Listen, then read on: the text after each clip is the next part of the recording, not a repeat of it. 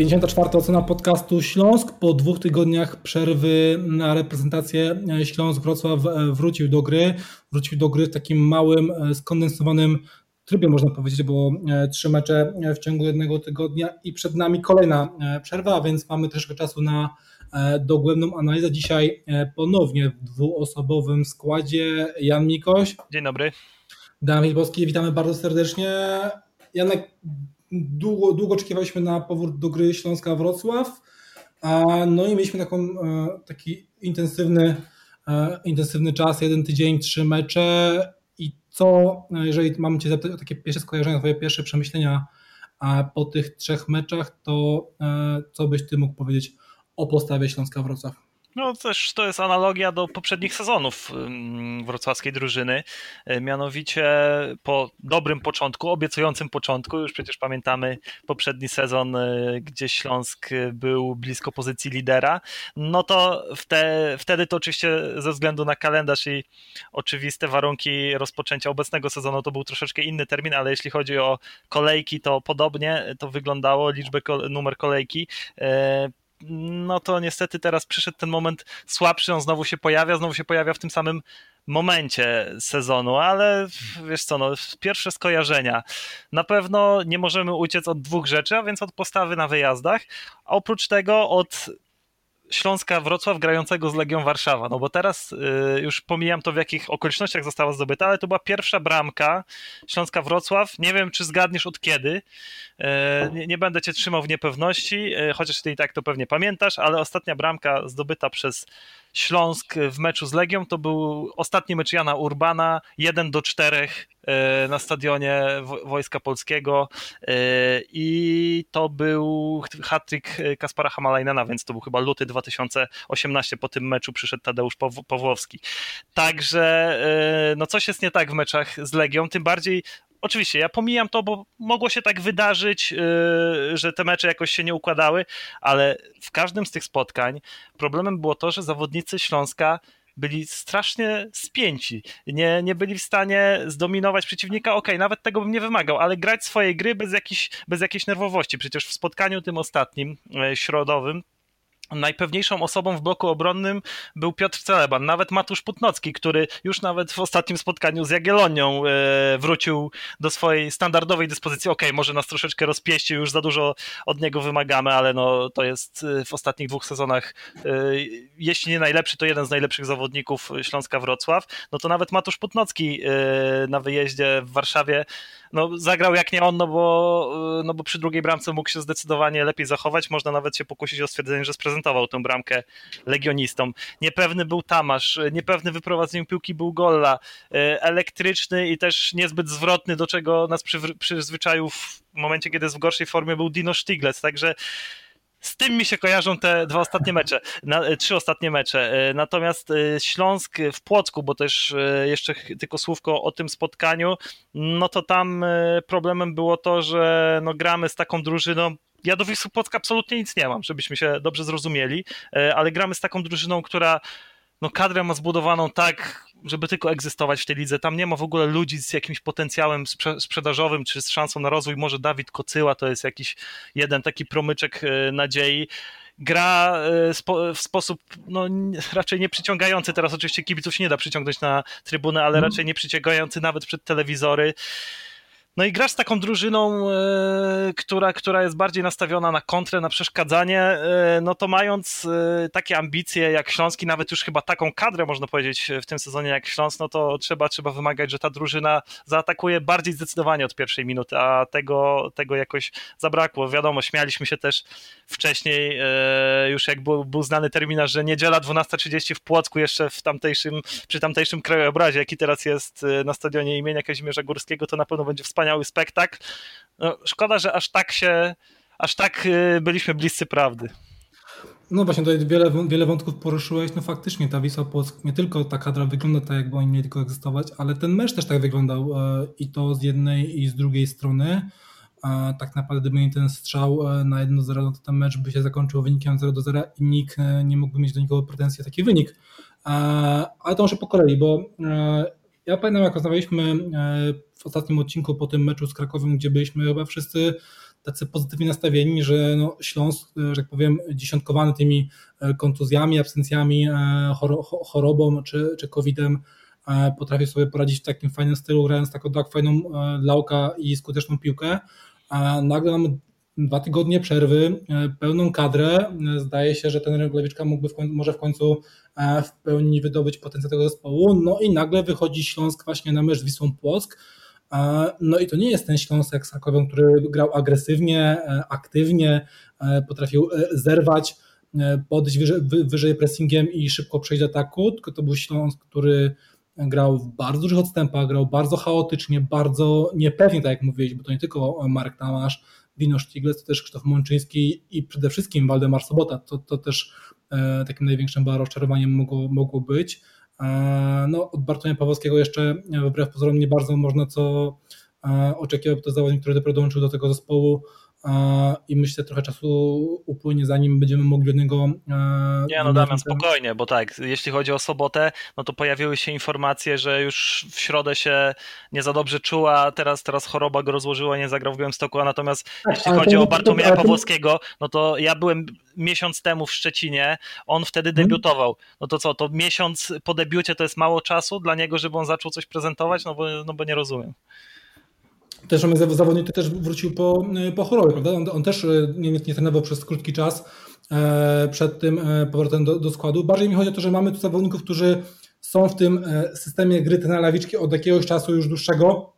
Mówimy sobie bardziej, nie mówię o miesiącu, dwóch, tylko bardziej nawet zdążyli przepasować ten bardzo specyficzny okres przygotowawczy pomiędzy tymi sezonami i nagle po tej przerwie e, ten Śląsk jakby traci ten rytm, który wchodził jeszcze w tej poprzedniej części przed przerwą na kadrę. Czy twoim zdaniem, e, do, do czego zmierzam, bo bardziej e, o, o, o, to mi teraz chodzi, czy ten terminarz, który mówiło się, że przez tą bardzo długą przerwę w poprzednim sezonie i krótki odstęp do tego sezonu, że te mecze będą bardzo się nakładały, no przecież teraz ta seria meczów Śląska miała się odbić też negatywnie, czy właśnie ta ciąg, to ciągle rozciąganie tego sezonu, bo teraz przypomnę Śląsk dwa tygodnie przerwy miał, teraz zagrał e, serię meczów, znowu dwa tygodnie przerwy, potem zagramy mecz e, e, z Lechią Nas, znowu dwa tygodnie przerwy. I czy nie miałeś takiego wrażenia, bo też taka myśl wchodziła, czy ten Lawieczka nie chciał, za, nie, nie chciał przedobrzyć i za bardzo nie podkręcił śruby, korzystając z tego dłuższego okresu przerwy pomiędzy, pomiędzy kolejkami bo brakowało tej dynamiki i świeżości, jeżeli chodzi o piłkę Śląska i w meczu z Wisłą Płock i w meczu e, z Legią Warszawa.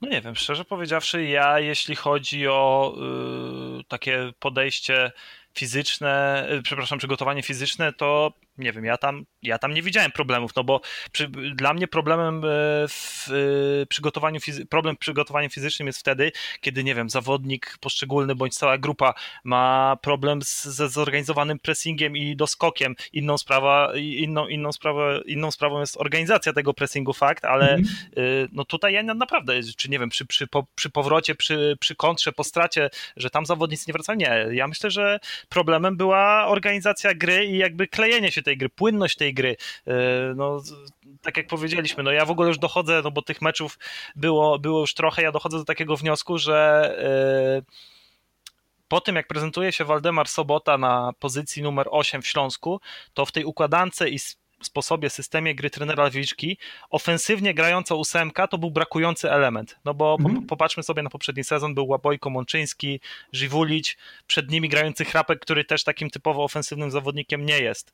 I, i moim zdaniem Teraz powinien e, właśnie Śląsk już e, przy następnych okienkach transferowych, przy modelowaniu kadry na następne sezony, no jednak powinien być e, w założeniu, w założeniu ten zawodnik środka pola zawsze z ty, jeden z tej dwójki cofniętych, no to powinien być jednak zawodnik zdecydowanie bardziej ofensywny, bo to pokazuje, że tak zestawiony Śląsk Wrocław może być, może być mocny. Wiadomo, nie zawsze takiego piłkarza się wyciągnie i trzeba, trzeba budować z tego, co się ma, ale moim zdaniem to jest problem ostatnich meczów Śląska Wrocław, że e, zabrakło, w słabszej formie był Sobota w e, Płocku, później już e, zagrał osłabiony w środę, teraz nie zagrał w ogóle, zastąpił go Połaszewski też z takim efektem, że no okej, okay, no pokazywał się, ale też moim zdaniem miał bardzo dużo takich niechlujnych zagrań na połowie przeciwnika, co się nie powinno już na tym, poziom, na tym poziomie zdarzać, ale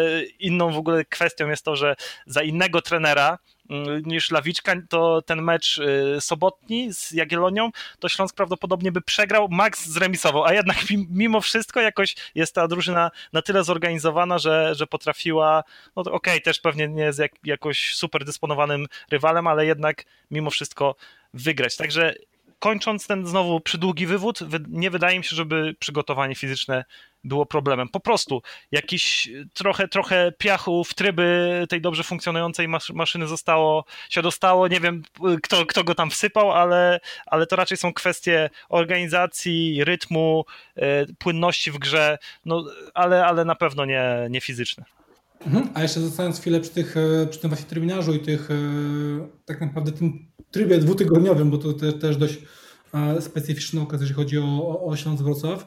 Czy ty na miejscu tej lawiczki e, potraktowałbyś e, ten właśnie okres jako takie nadrobienie tego okresu przygotowawczego, którego no nie było w tym sezonie?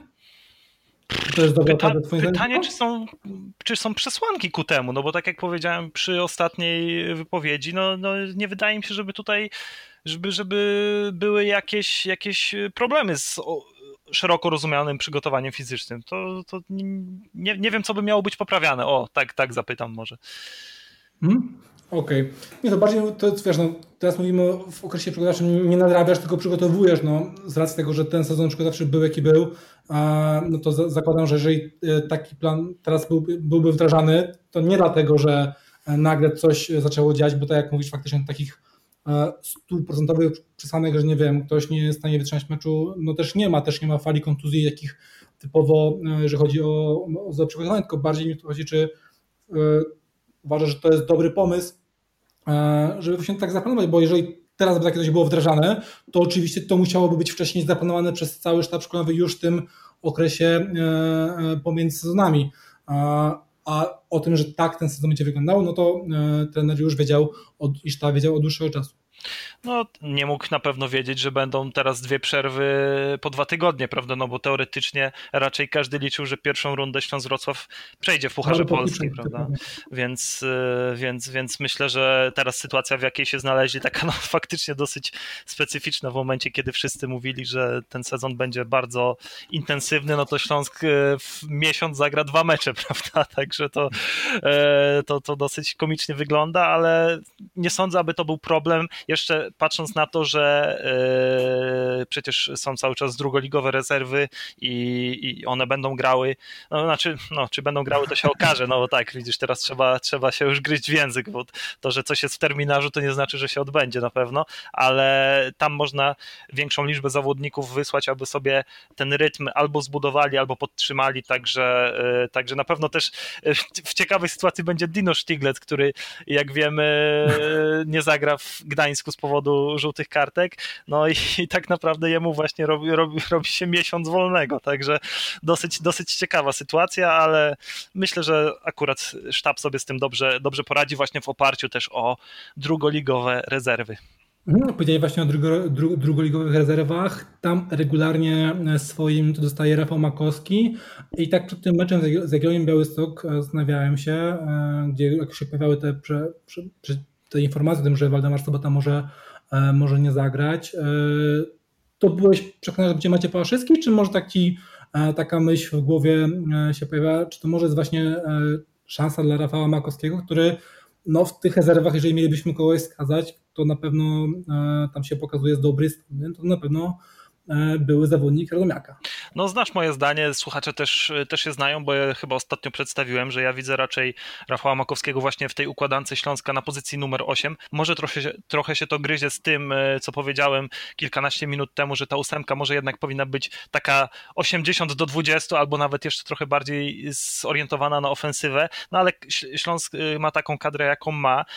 E, no i tak, no ja raczej się spodziewałem Macieja Polszewskiego, chociaż z drugiej strony później oglądam mecz rezerw Śląska z Sokołem Ostruda.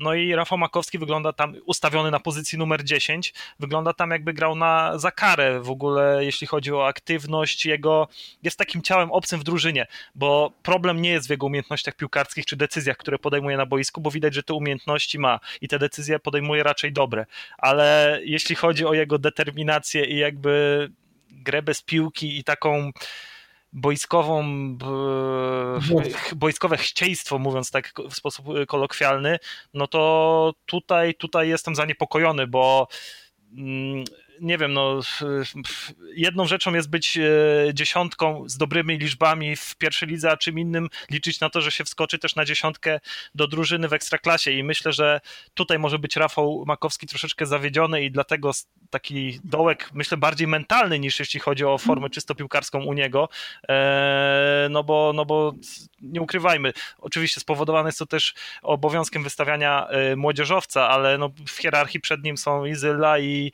i Praszelik na pozycji numer 10, więc moim zdaniem, jeśli ma mieć szansę na grę, to tylko na pozycji numer 8, ale z czegoś też to się bierze, że trener Lawiczka jednak decyduje się na Macieja Pałszewskiego, co dla nas w lipcu, kiedy ten zawodnik wracał, e, nie został nawet na ten okres e, do grania sezonu spowodowany oczywiście pandemią w 100 milu, tylko wrócił do Śląska trenować, no to stwierdziliśmy, no dobra, fajnie, że wrócił trenować, pewnie trenuje już pod te rezerwy, które było wiadomo wtedy, że zaczną grać w drugiej lidze, a tymczasem Maciej Opaszewski wychodzi w pierwszym e, składzie. Ciężko mi tutaj posądzić trenera Lawiczkę o działanie na szkodę Rafała Makowskiego, tylko, e, tylko po prostu no, ten, ten zawodnik wygląda jak wygląda, no i, i w rezerwach to się potwierdza, chociaż to też nie jest takie mm, łatwe do wytłumaczenia, bo w y, poprzednim meczu tydzień temu y, w Rzeszowie, no to rezerwy zagrały bez dwóch, zwań, bez dwóch zdań swój najlepszy mecz i Rafał Makowski tam strzelił gola i wyglądał już na pewno lepiej niż y, w meczu z Sokołem Ostruda, ale no kurczę, jestem trochę zawiedziony postawą tego zawodnika, ale myślę, że problemem jest to, że Rafał Makowski jest troszeczkę zawiedziony tym, jak wygląda w tym momencie hierarchia w Śląsku i gdzie on się w tej hierarchii znajduje. Mhm.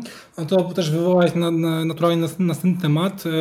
E, Mateusz Praszelik e, powrócił do składu. Jeszcze tylko no. tak powiem, to jest mhm. właśnie teraz kurczę minus, widzisz, tej sytuacji, bo mm, my zawsze jak wybieraliśmy gości do, do podcastu, no to tak pamiętasz, zawsze się to trochę gryzło, że czy nie bierzemy za bardzo z, z drugiego szeregu yy, zawodników, kiedy na przykład był u nas pierwszym gościem Mateusz Cholewiak, ale widzisz, ja teraz właśnie bym z chęcią porozmawiał z Rafałem Makowskim, jak to wygląda z jego perspektywy, no bo mam taki pewien dysonans, że jakby możliwości, które, którymi wiemy, że on dysponuje, a to jak wygląda obecnie, jeśli chodzi nawet o jego mowę ciała yy, na boisku, także, także widzisz, to szkoda, że teraz ten okres jest jaki jest, no bo z chęcią by można z Rafałem porozmawiać.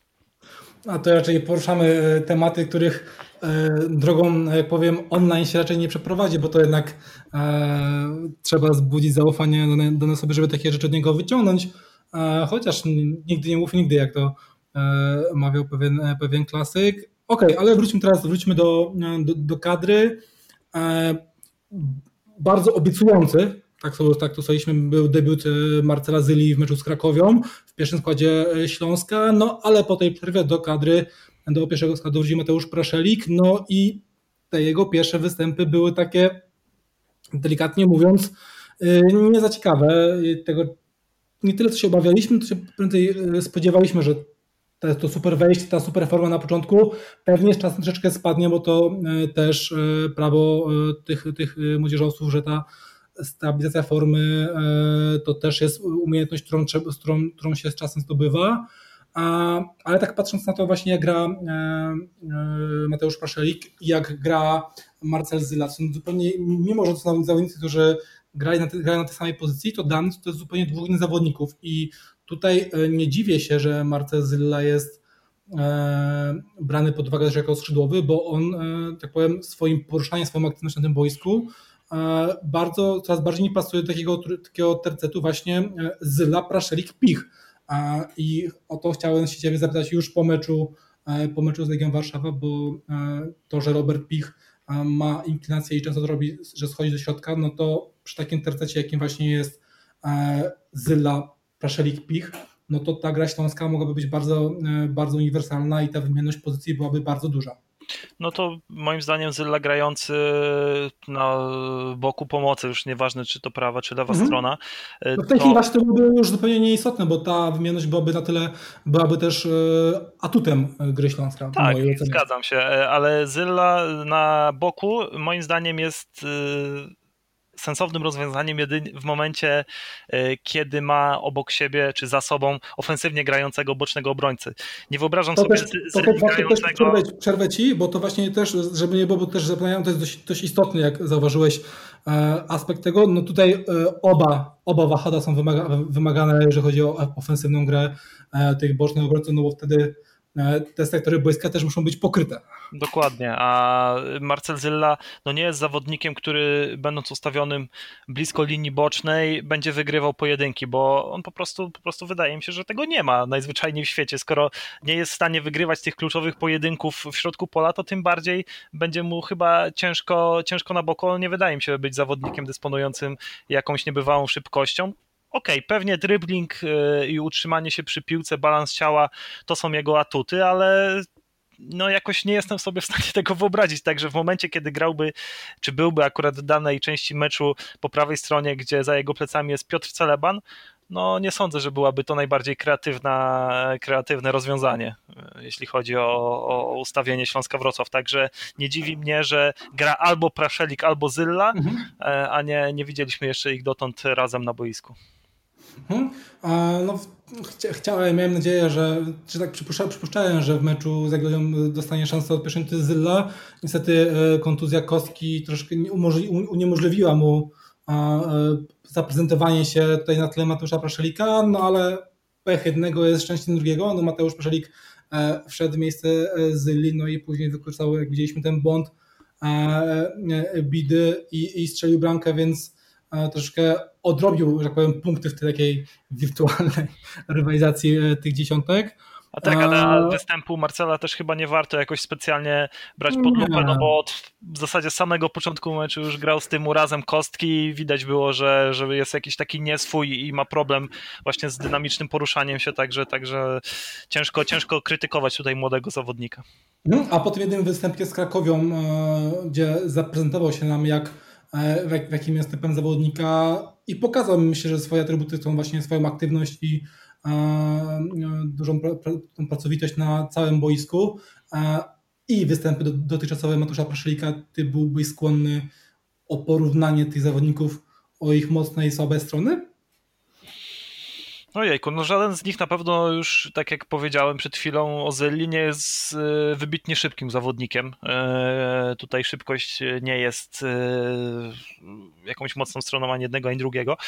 Wydaje mi się, że Praszelik jest troszeczkę taki bardziej zorientowany mm, jednak na wygrywanie tych kluczowych pojedynków w środkowej strefie. Częściej, mówiąc kolokwialnie, jedzie na rywala i ma takie właśnie dążenie do, do wygrywania tych pojedynków, a Zylla bardziej taki jest nastawiony na uporządkowaną grę, czyli niekoniecznie właśnie będzie chciał e, wchodzić w pojedynki, tylko e, raczej szukać dobrego momentu na podłączenie się do akcji, bądź tego kluczowego zagrania, ale, e, ale też bez, bez jakiegoś właśnie wchodzenia, wchodzenia w kontakt z przeciwnikiem. Także no są, są to na pewno inni, troszeczkę inni zawodnicy, więc ciężko mi powiedzieć, który na ten moment bardziej pasuje do Śląska.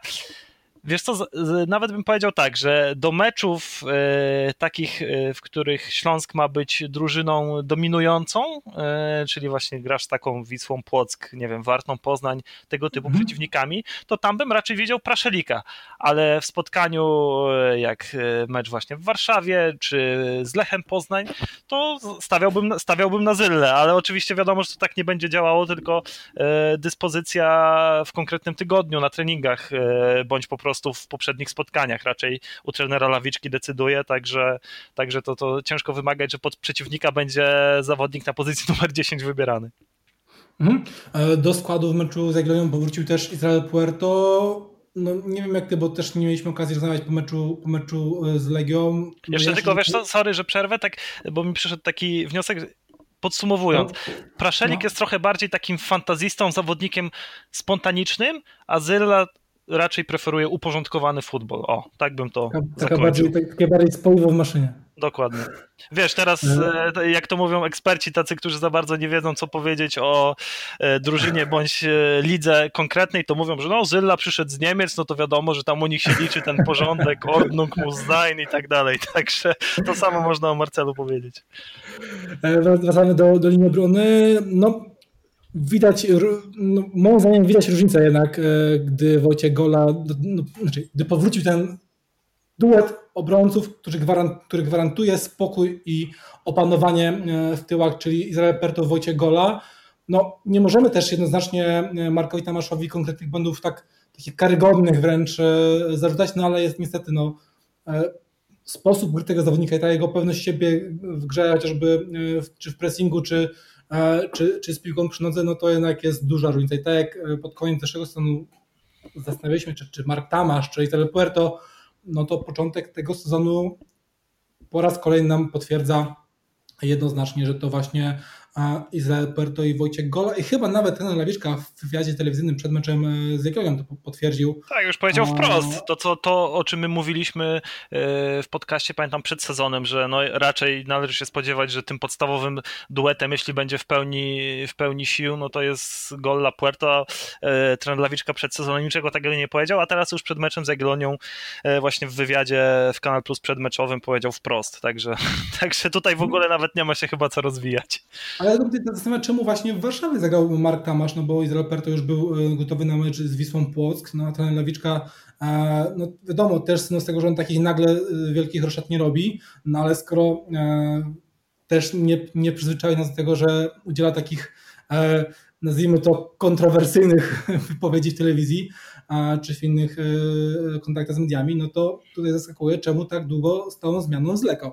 To jest dobre pytanie, nie wiem. Wydaje mi się, że po prostu mogły jakieś takie kwestie e, zadecydować e, bez konkretnych argumentów typu nos trenera, czyli e, ok, no w Płocku przegraliśmy, był słaby mecz, ale nie ma co zmieniać na przestrzeni trzech dni i może, może w tej Warszawie jednak Tamasz się dobrze zaprezentuje. Wiemy, że raczej właśnie trener Lawiczka nie jest skory, tak to co przed chwilą powiedziałeś, do jakichś nagłych zmian, no ale w momencie, kiedy już były dwie porażki i mecz taki typu, że no, Śląsk musiał go wygrać, jeśli chciał zostać e, w tej górnej części tabeli z niewielką stratą do lidera, no to stwierdził, dobra, to jest ten moment, wracamy już do ustawienia podstawowego, mimo tego, że też o czym powiedziałeś, Tamasz nic nie zawalił, e, tak jak ja też powiedziałem, w Warszawie no, wyglądał niepewnie, e, ale, ale bez żadnych jakichś kardynalnych błędów, no to trener stwierdził, dobra, nic nie, nic nie zawaliłeś Marka, ale w tym momencie wracasz na ławkę.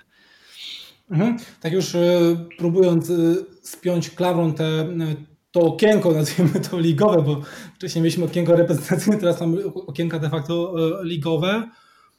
No bo wiadomo, jeżeli wygrywasz, no to nastroje ekipy są, są pozytywne. Śląsk przegrał dwa mecze pod rząd, to zawsze te morale tylko piłkarza, ale też kibiców opadają.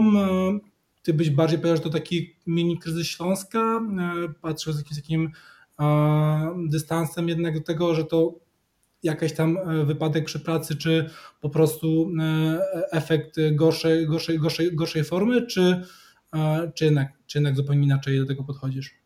No, na pewno to jest słabszy moment, jeśli chodzi o płynność w grze, to bez czy, zdań. Czy należy bić na alarm, czy raczej spokojnie nie, e, realizować to, co do tej pory popatrz, było Popatrz Damian na jedną kwestię. Wczoraj e, w meczu z e, Jagiellonią to był pierwszy chyba mecz taki, no akurat to najważniejsze ogniwo wyda, wydaje się nie było go, zostało wyjęte, bo nie było Waldemara Soboty, ale wczoraj to był chyba pierwszy mecz w tym sezonie.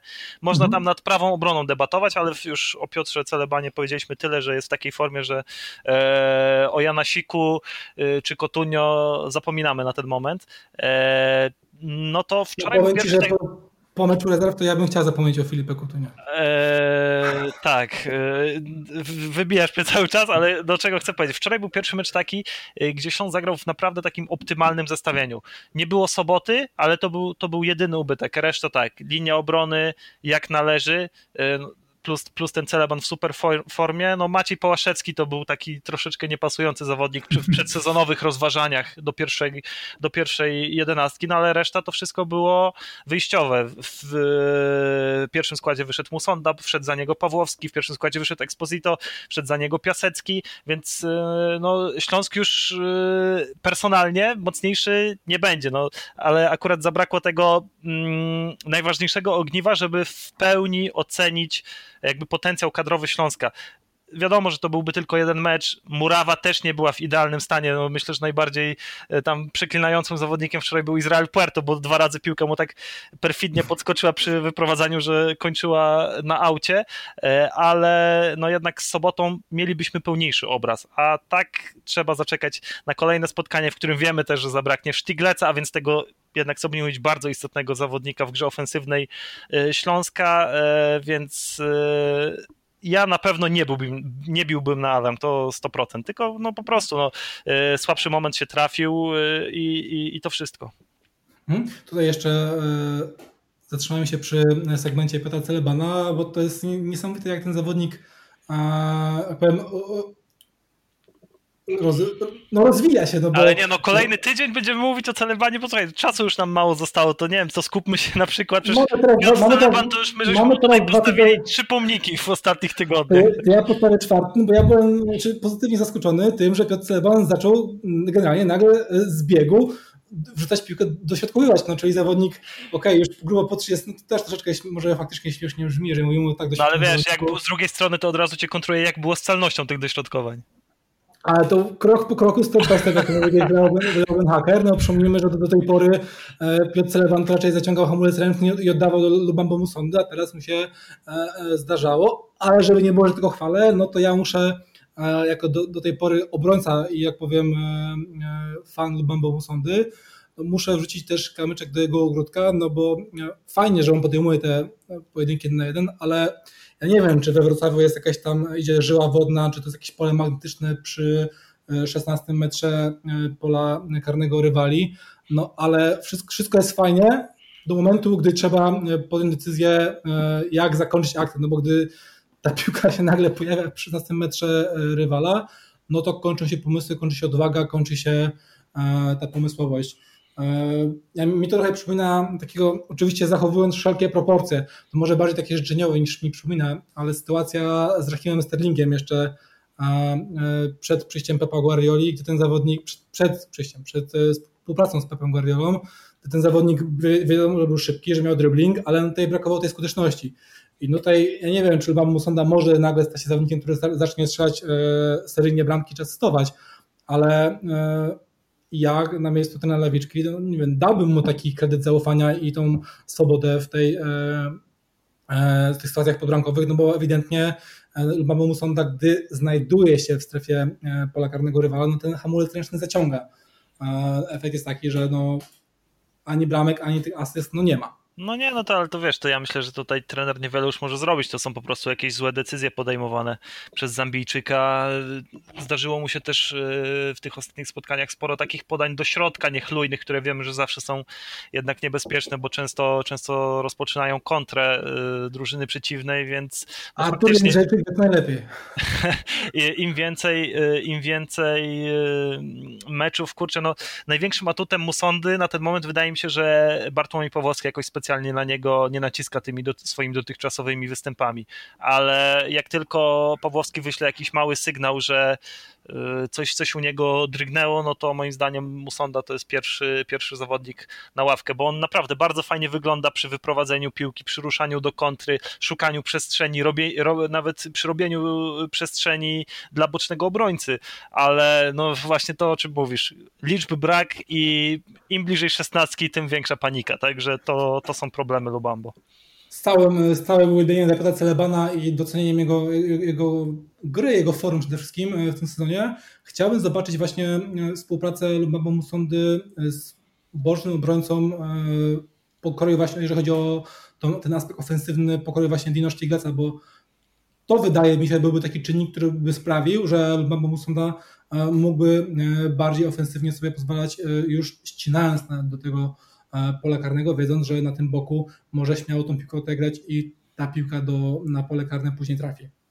No tak, to, to na pewno mm, trzeba zaczekać tutaj na bądź Guillermo Coutinho, który tak jak powiedziałeś w meczu rezerw no, nie zaprezentował się jakoś super, ale pamiętajmy, że grał na lewej stronie obrony już szykowany jako alternatywa e, za Sztigleca w Gdańsku. Mm, pytanie, czy właśnie zagrał w taki sposób, że możliwe, że znowu zobaczymy tam Mariusza Pawelca.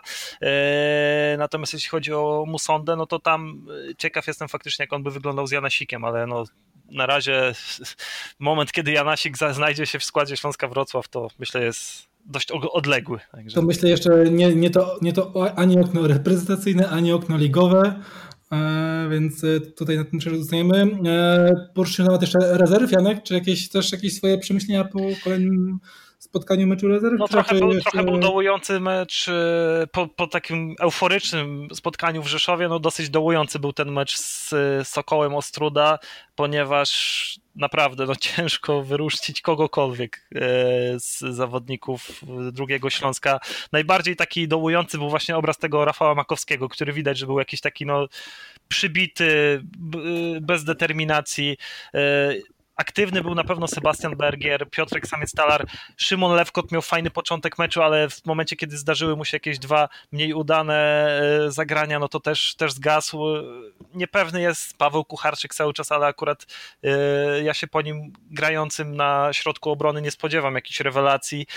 Więc no nie, no trochę, trochę, trochę słabo to wyglądało w tym spotkaniu z Sokołem, więc po prostu te rezerwy, yy, można powiedzieć też o tym wspominaliśmy, że będą nieprzewidywalne, tak jak nieprzewidywalny zawsze jest skład, w jakim wyjdą, więc yy, to będzie mhm. takie yy, trochę życie z tygodnia na tydzień i nie wiadomo, nie wiadomo, co następny mecz przyniesie, bo jak widzimy też poziom na tyle jest wyrównany w drugiej lidze, że miejsce w tabeli, w którym się znajduje przeciwnik Śląska wcale nie determinuje tego, jak to spotkanie będzie wyglądało, no bo yy, czy przecież właśnie Chojniczanka na tym meczu byliśmy razem, grała mhm. we Wrocławiu, przegrała, Stal Rzeszów u siebie przegrała, to są drużyny stopu, a Olimpia, yy, przepraszam, nie Olimpia, tylko mm, Sokół Ostruda, yy, który przyjechał do Wrocławia, był przed meczem za Śląskiem, no i, no i co z tego, skoro wyglądał na drużynę zdecydowanie bardziej zorganizowaną, zmotywowaną, no, no, i, no i co tu dużo, co tu co tu dużo więcej dodać. No po prostu czekamy na kolejne spotkanie i można je na bieżąco tylko, yy, tylko komentować, bo bawienie się w jakiekolwiek przewidywania, jak może następny mecz wyglądać, no to jest pozbawione sensu moim zdaniem. Mhm, to może nie, nie, nie bawiąc się w, przy, w przewidywania, jak będzie wyglądał kolejny mecz rezerw, to zapytam tak Cię pod kątem tego, co, co możemy obserwować, bo no, w miarę, też regularnie możemy te mecze, te mecze śledzić i na żywo i, i też e, dzięki transmisjom, e, czy to e, klubowym, czy to E, kanału Łączy Nas e, Piłka. Czy ty widzisz na ten moment, na podstawie tego, jak się spisuje w drugiej drużynie Przemysław Bargel jego przyszłość Śląsku Wrocław pod kątem pierwszej drużyny? Ojejku, no nie. A tego, tego się nie spodziewałeś? Nie, nie, po prostu nie. No chyba, że jako zawodnik w hierarchii na tych pozycjach 6-8 numer, nie wiem, 5, 6, to, to bo, to jest zawod, bo to jest zawodnik, który przyszedł do Śląska, wiadomo, że to nie, jest zawod, to nie był zawodnik na wejście już, ale tak pod kątem właśnie sezonu, sezonu dwóch. No i mijają te, mijają te sezony. Wydawałoby się, że tak naturalnie, to też Piotrek ja nas wielokrotnie podkreśla, że on czeka na taką prawdziwą szansę dla Przemka Bargiela, no ale jak patrzymy, obserwujemy tego jego występy w tej drugiej drużynie, no to on w przeciwieństwie nawet do Sebastiana Bergiera, czy jak mówię, Szymona Lewkota, no on tych argumentów nie daje. No nie, to nie, ja tak, wiesz, tak jak y, myśleliśmy e, a propos tego występu Lewkota w pierwszym składzie w Szczecinie, że to tak wynikało, że bardziej zadecydowały warunki fizyczne i tak mhm. dalej, ale po prostu nie no, Lewkot widać, że on idzie do przodu yy, i u niego jakiś progres jest jak najbardziej dostrzegalny, a u Bargiela niestety nie, mimo tego, że ja do Przemka mam sympatię, bo to, to jest taki chłopak sympatyczny, młody, w ogóle jakiś taki bez tak zwanej piłkarskiej sody i raczej nastawiony na pracę, ale no boisko, boisko za nim nie przemawia, także no niestety na ten moment, na ten moment Przemek Bargiel jest dosyć daleko od pierwszego składu, myślę. Dlatego też podkreśliłem, że na, na podstawie tego sezonu, bo przypomnijmy, no, e, Scala też wydawało się, że to zawodnik, który nie ma przyszłości w pierwszej drużynie, a tu nagle a bramki nagle, strzelał. Bramki strzelał, choć ostatnio troszeczkę od kadry się e, chwilowo oddalił, a wiadomo, Tutaj się też pełna kadra, więc wiadomo, że ci zawodnicy, którzy byli wyżej no tej hierarchii też dostali, dostawali swoje szanse. No to chyba jeżeli chodzi o mnie, to z mojej strony taki ostatni taki kamyczek, który chciałem wrzucić do tego dzisiejszego, dzisiejszego ogródka, chyba że ty byś jeszcze jakiś chciał wątek poruszyć, no bo przynajmniej dwa tygodnie, dwa tygodnie e, przerwy i mecz, mecz, mecz w Gdańsku, może troszkę chwilę się na nim, na nim skupmy. Jakiego ty meczu się spodziewasz e, e, z Lechią? Bardziej takiego nie się powiedzieć jak z Krakowem, to może, nieko, może niekoniecznie, czy bardziej takiego jak, jak wczoraj z Legioniem Białystok? Mm, bardziej czegoś takiego jak e, z Legią Warszawa, tylko że mam nadzieję, że, że Śląsk, się, Śląsk się lepiej zaprezentuje. E, jeśli mówię, mówię z Legią, jeśli chodzi o obraz gry, prawda? Czyli Lechia raczej będzie, e, będzie miała większe posiadanie piłki, ale to nie jest zespół taki, no nie wiem, który w zeszłym sezonie czy dwa sezony temu, tym bardziej kiedy się mówiło, że może powalczyć nawet o mistrzostwo Mm, no nie jest już tak mocny. Mimo tego, że kadra wydaje się ok, ale no środek pola, zawodnicy, którzy tam grają, no myślę, że spokojnie, mm, spokojnie Śląsk może spotkanie w Gdańsku wygrać. No ale właśnie, e, pytanie, pytanie jak się zaprezentuje, no bo te wyjazdy, te wyjazdy raczej, raczej słabo wyglądają, a akurat tutaj przed meczem z Lechią mm, nie będzie mnie dziwiło, że Śląsk będzie chciał grać z kontry akurat, bo e, ta drużyna do ugryzienia z kontry wydaje mi się e, w momencie, kiedy gra w Gdańsku jest jak najbardziej pokazała to chociażby, pokazał to chociażby Raków Częstochowa, więc ja się spodziewam takiego meczu, że Śląsk właśnie nastawiony z kontry, no ale na grę z kontry, ale miejmy nadzieję, że lepiej to będzie wyglądało niż, niż w Warszawie. Mhm. A tak jeszcze no, tak zastanawiałem, czy to spróbować tak dużym wyprzedzeniem pokusić o wytypowanie składu, a to myślę, że e, jakoś zbyt dużo zmian też nie będzie, e, ale tak zastanawiając się, pojawia mi się jeszcze jedno pytanie. Ty byś jako na pierwszego napastnika bardziej postawił na Erika Exposito czy Fabiana Piaseckiego? Hmm. Czy to nie ma w tej chwili Nie, no wyjdzie Exposito, wyjdzie Exposito. Oczywiście, jeśli nie będzie jakiejś historii z kontuzjami, to albo nietrenowaniem przez e, dłuższy okres teraz e, między tymi meczami, ale to nie, no Exposito wyjdzie, bo e, ja bym się nie zdziwił, gdyby Piasecki już dostał swoją szansę teraz e, z Jagiellonią, no bo Exposito zupełnie nie dał argumentów, żeby na niego stawiać w trzecim meczu z rzędu w perspektywie tygodnia, mhm. ale skoro mimo to wyszedł Exposito i ani nie zagrał jakoś super, ale też na pewno nie mega słabo. Piasecki dostał chwilę, ale tam bardziej Boże Augustyn postanowił, że będzie się z nim sparował e, i też, też Fabian nic wielkiego nie zrobił, no to nie, to tutaj nie, nie sądzę, żeby była jakaś zmiana, czyli Exposito Może Augustyn chyba w, w latach 90. oglądał Krzysztofa Oliwę, albo takim, takim hokejowym stricte zagraniem e, popisał się chyba dwukrotnie nawet. E, to, to naprawdę też zastanawiałem się, czy to nie, czy to nie, nie był e, taki fał troszkę niesportowy, bo tak było upolowanie Fabiana Piaseckiego typowe. No, na żółtą kartkę, bo to przerwanie e, kontry, na pewno mu nie chciał tam rozciąć łuku brwiowego, ale, ale po prostu no, przerwanie, przerwanie akcji, przecież tam w ogóle e, nie myślał o zagraniu piłki, tylko zastawił drogę, także, e, także to na żółtą kartkę. Na dzisiaj to wszystko w takim razie. E, słyszymy się po meczu w Gdańsku, chyba że Janek tutaj pewnego dnia zadzwoni do mnie z pewnym pomysłem, bo czasami tak mu się zdarza. A e, dzisiaj to wszystko. No, myślę, że nie ma co jeszcze, tak jak mówisz, e, bić na alarm. Szkoda tych, szczególnie tego meczu w Płocku, bo tam tak samo jak Wisła tym jednym strzałem, tak samo Śląsk mógł sobie tym jednym strzałem te trzy punkty zapewnić i w tej chwili znalazłby się nawet na podium PKO Ekstraklasy, ale tak jest tuż e, za tym, za tym podium. Śląsk cały czas w tej czubie tabeli, chociaż te różnice punktowe faktycznie e, nie są jeszcze zbyt duże. Jan Nikoś. Dziękuję bardzo. Dan Filipowski, dziękuję bardzo i do usłyszenia po meczu w Gdańsku.